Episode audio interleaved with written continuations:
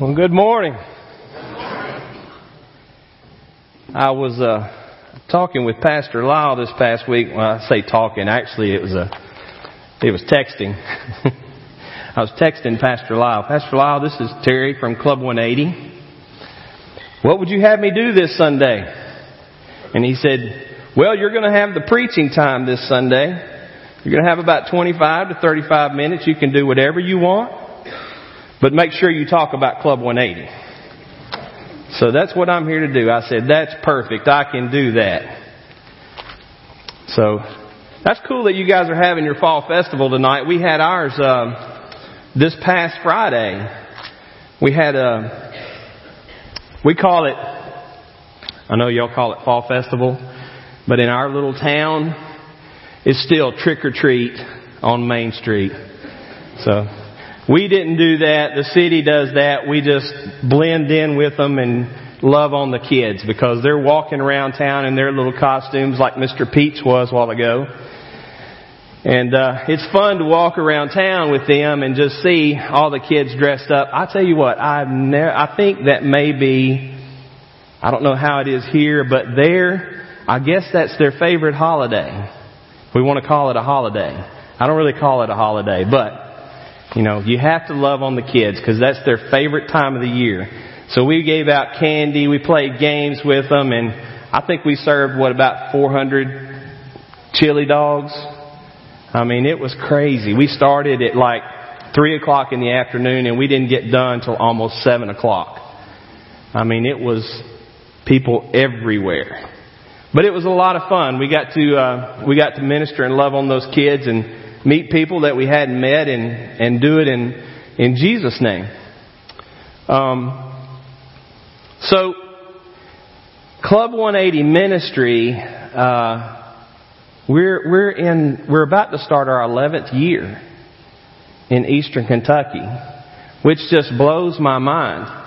Uh, I've, I've had uh, folks that, um, you know, live here back home. We call this home. This is this is home to us. When we come here to this church and, and to our, our other churches in, in White House and in Hendersonville and Portland, uh, this is home. It feels like home. And uh, we've had some folks, you know, way back when Angie and I first started this thing 11 years ago, uh, say, you know, we gave you about three years and then we figured you'd be back here. And uh, but no, we're starting our 11th year in ministry in Eastern Kentucky. Is that not crazy? That's crazy. Yeah. And it has been a blessing and a joy. It has been hard and difficult. It's not been easy. Um, but the Lord provides in every way. And He's provided through this church for us since the very beginning. I'll never forget uh, getting that first phone call from Jerry Garrett. You know, how can we help? And we weren't even in the facility that we're in now. We were in a a little uh, rented place that was behind the Pizza Hut, less than 2,000 square feet. You know, and now God has blessed us with about 25 to 30,000 square feet. It's amazing what, what God can do. And, uh, you know, we, we're continuing to do, uh, the same things that we've really always done. Just God has kind of expanded it in, in, in a way, you know, uh, started out as a hangout and just to get to know people because we didn't know anybody and they didn't know us. And uh, it's kind of grown into gymnastics and karate and dance and uh, after school programs and all kinds of different events throughout, throughout the year. Uh, and to this day, our newest little adventure that we've embarked on is through Club 180 Ministry, we've actually planted a church in Eastern Kentucky. River's Edge Fellowship. That's our official name. And it's so appropriate because our facility is sitting right in front of the river. And that's where we baptize. You know, I love this back here, but I tell you what, you don't know what you, you're missing until you baptize somebody in the river. Especially in Eastern Kentucky River in the middle of February. Somebody gets baptized in that river in the middle of February, they want to be baptized, right? But we have done so many things over the years and, and Club 180 has become so many things to so many people, but the truth of it all is, is that we're a discipling ministry. And I, I heard, I, I heard your, your video about that while ago, and, and that's the key. It really is. The key is, as the church, that we're to be about discipleship. You know, how can we, how can we take the gospel to a lost world unless we're prepared to disciple people? And I go back to the scripture that the Lord gave me, you know, 11 years ago when I first moved there. I mean, we moved there in January of, of uh, 2006. I did. They came in, in June of that year after school let out and the girls could move. Um, but while I was there in those initial first days of being there in that area, God gave me this scripture and let me share it with you. I've shared it here before, but I want to share some stories with you that just kind of hit at the heart of what this is speaking of. And it comes from Isaiah and it's chapter 61. And it says, The Spirit of the Lord God is upon me because the Lord has anointed me to bring good news to the afflicted.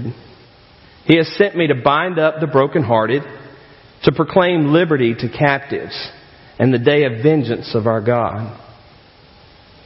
To proclaim the favorable year of the Lord, to comfort all who mourn, to grant those who mourn in Zion, giving them a garland instead of ashes, the oil of gladness instead of mourning, the mantle of praise instead of a spirit of fainting.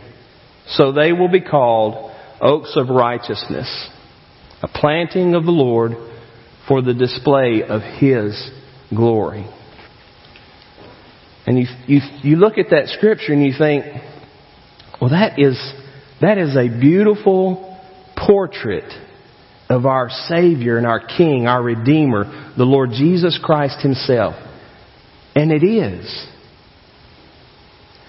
And as we have done ministry in that area and missions in that area, I have watched this beautiful portrait of who Jesus is lived out through Club 180 ministry. In salvation, in discipleship, in just seeing the needs and meeting them in whatever form that takes. And I'll be honest with you, you get your hands dirty. If you're going to do ministry, then you need to be ready and prepared to get your hands dirty. That's the truth of it. Think about Jesus for a moment. Think about all that Jesus did when he was on this earth. And who were the folks that he ministered to? Who were the ones that he went to?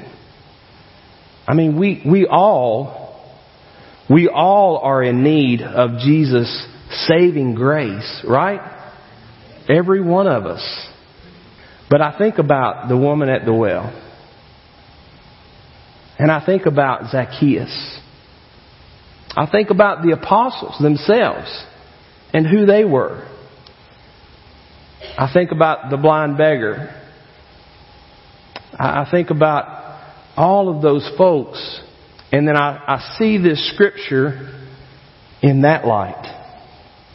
And then I think about a young man named Seth Brock. Now, Seth is uh, he's the newest member of River's Edge Fellowship. He and his family. Seth's about 28, 29 years old now, four boys, and they are boys, all boys, and uh, from the age seven down to Charlie's little Charlie's only a couple months old, and uh, Seth was Seth was at Club 180 Ministry in the very beginning. You know, as a 17, 18 year old high school kid, and um, while we were learning how to disciple and get to know people in that area. Seth was one of those kids that liked to come around, but he really didn't want anything to do with you other than to, in his way, show off what he could do. I mean, he was a, he was a super athletic kid. He could run like the wind. He could do backflips in the parking lot. That's what I remember most about him. I mean, he would take off down this hallway as fast as he could go, spin, and start doing backflip after backflip after backflip. And that's how he impressed the girls. And so I thought, man, that's really cool. I, I want to get to know that kid. But he was always just a little bit standoffish. You know, we're talking, you know, 10 years ago. But the thing is, throughout the years,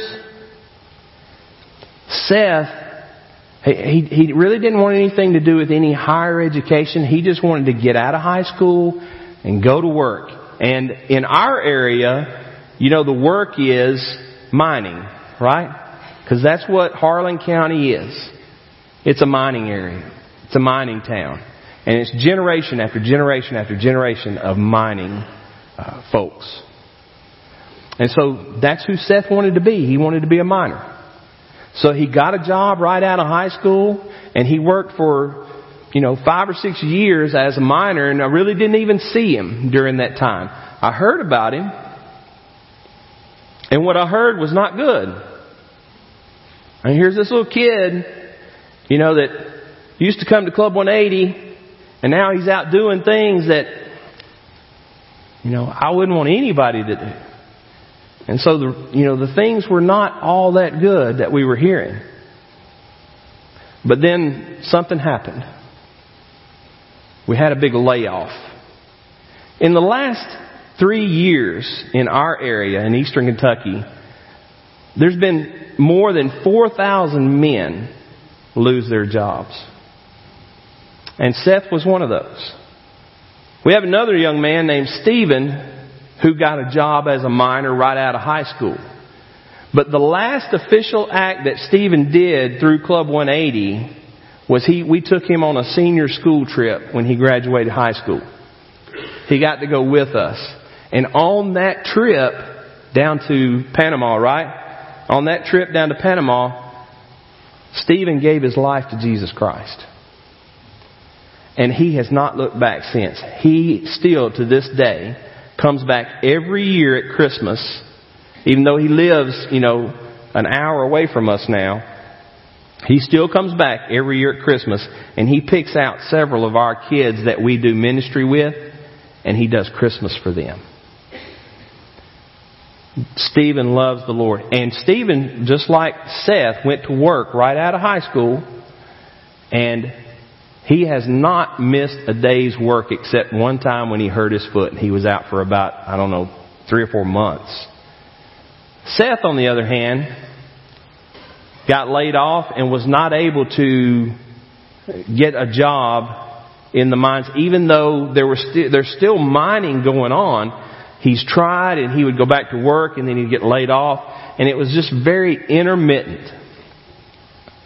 So Seth began to come back to Club 180. And over the last two years, Club 180 has, has really been Seth's employer. You know, as, as God would provide for us, I'd call Seth up say, Seth, I have a project. I need you. Can you come down here and, and help me out? And whatever it was, I mean, we would have teams in and I would need someone from our area to get in the middle of that purposely sometimes because I wanted Seth to be around people who like to talk about Jesus. And so I'd call him up and bring him in and he would work with these folks and he's done that for the last two years. And it's just really cool to watch how God has used folks like your church and churches up in Illinois and churches in North Carolina and churches in Georgia churches in, you know, all over the eastern United States loving on this one young man for the last two years. I was in my office about maybe two months ago, and Seth, you know, he, he calls me, you know, at the beginning of the week every week, and he didn't call me this one day. or he sends me a text message. He didn't call me this one day. It was on a Monday, and he came upstairs into my office, just right into my office. He said, Terry, I, I want to know something. I said, what? And I'm getting worried, you know, about something that's happened because his past is kind of a storied past. He said, is there any way you would bless my baby? I thought, man, this is so cool. I said, Seth, will yeah, yeah, I'd, I would love to pray over Charlie, little Charlie. That's his, that's his newest son. I said, I'd love to pray over Char- little Charlie and, and, and give a blessing over him. But here's kind of how we do things. And I, and I talked to him about baby dedication service. And we'd never done that in our church before. And I thought, man, what an opportunity to, to really get the family in and just love on the whole family. So we uh, I guess about a month ago, we had a special service where Seth's family came in and we lined them up and we loved on them as a church and we dedicated all of his children to the church, raising them up in the admonition of the Lord as a church. You know how these baby dedications go. And then just commissioning and, and, and, and, uh, charging that family with raising those children up in the admonition of the Lord commissioning and charging the church up to raise up that family in the admonition of the Lord. And I'll tell you what, you thought, you would have thought you had given that family everything. And I'll tell you, he's not missed a Sunday since. He's at church right now, back where we live. And Seth knows that the Lord is doing something in him.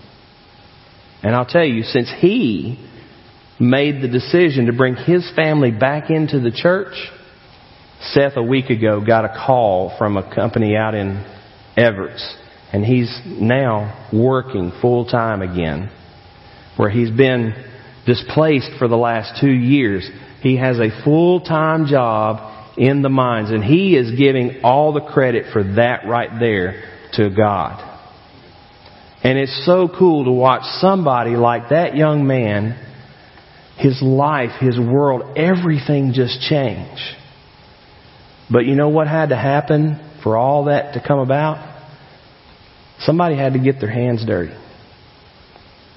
Somebody had to be not worried about storied pasts.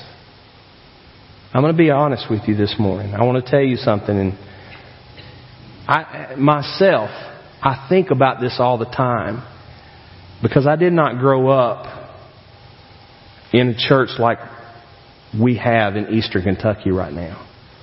I grew up in a church much like this one right here. And I don't know what that means for you guys, but for me it meant like I was here every time the doors were opened. Anything that was going on in the church, I was a part of. But beyond that, I was in my own little world. Had a job, or I had friends to play with, whatever that was. You know, that's, that's who I was in the church growing up. What I've learned through this scripture that I just shared with you, and do, being real honest with you this morning, our church, our little church of course, we have almost all the missionaries that are in that area serving, they come to that church. And I think that's just the coolest thing God could ever do. He put all of us as missionaries together on Sunday morning so that we could love on people. But our church is full of prostitutes and drug addicts, people filled with hopelessness, people that no one else in the world wants to be around. And myself included, I'm going to be real honest with you. There are times when I don't want to be around them.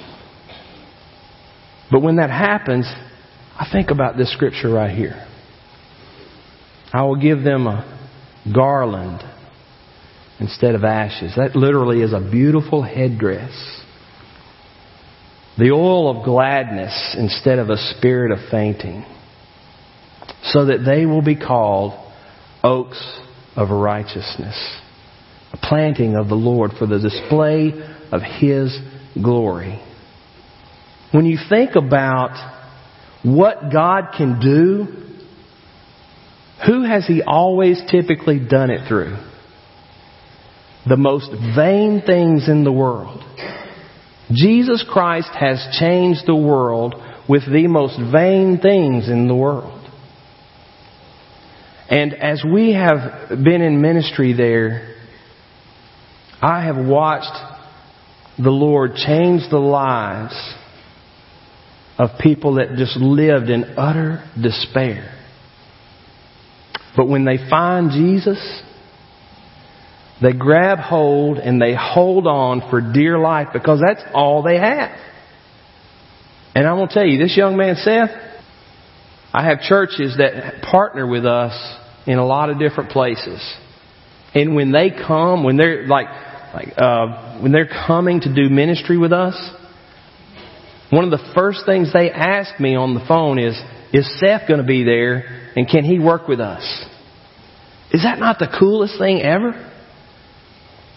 I mean, it's, it's a personal request from the churches that are coming to do ministry. We want to work with Seth.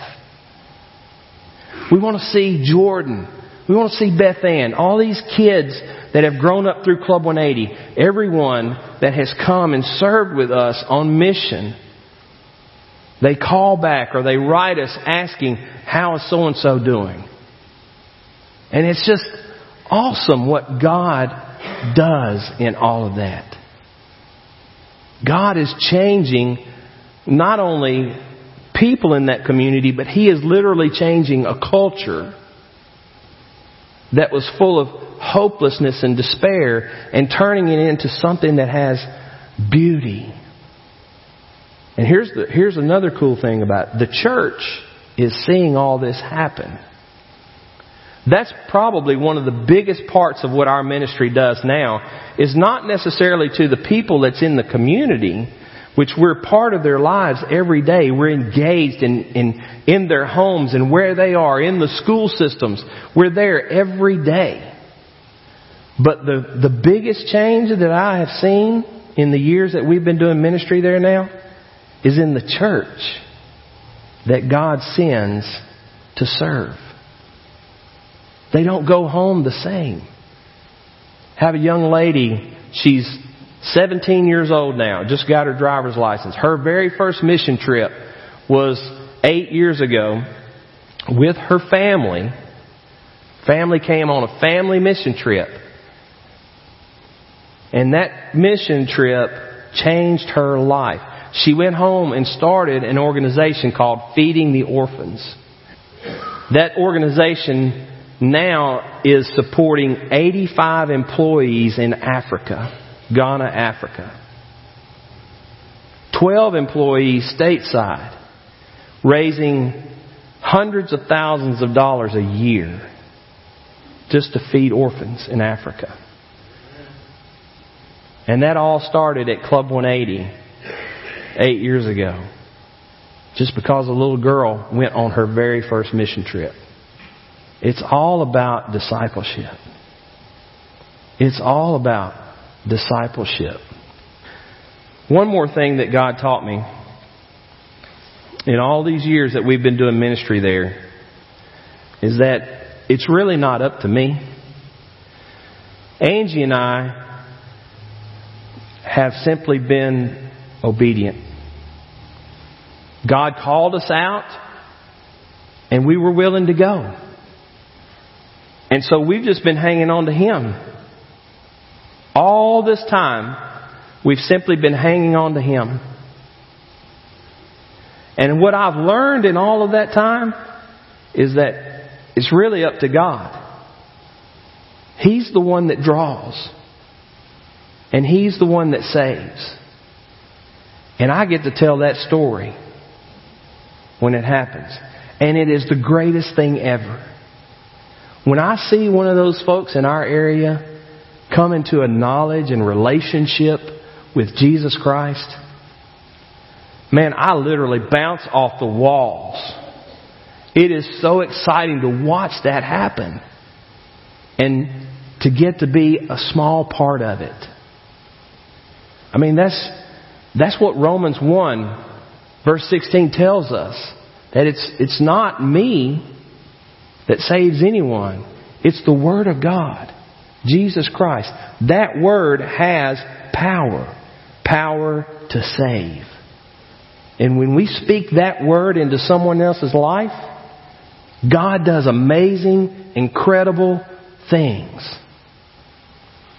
But God is the one that draws.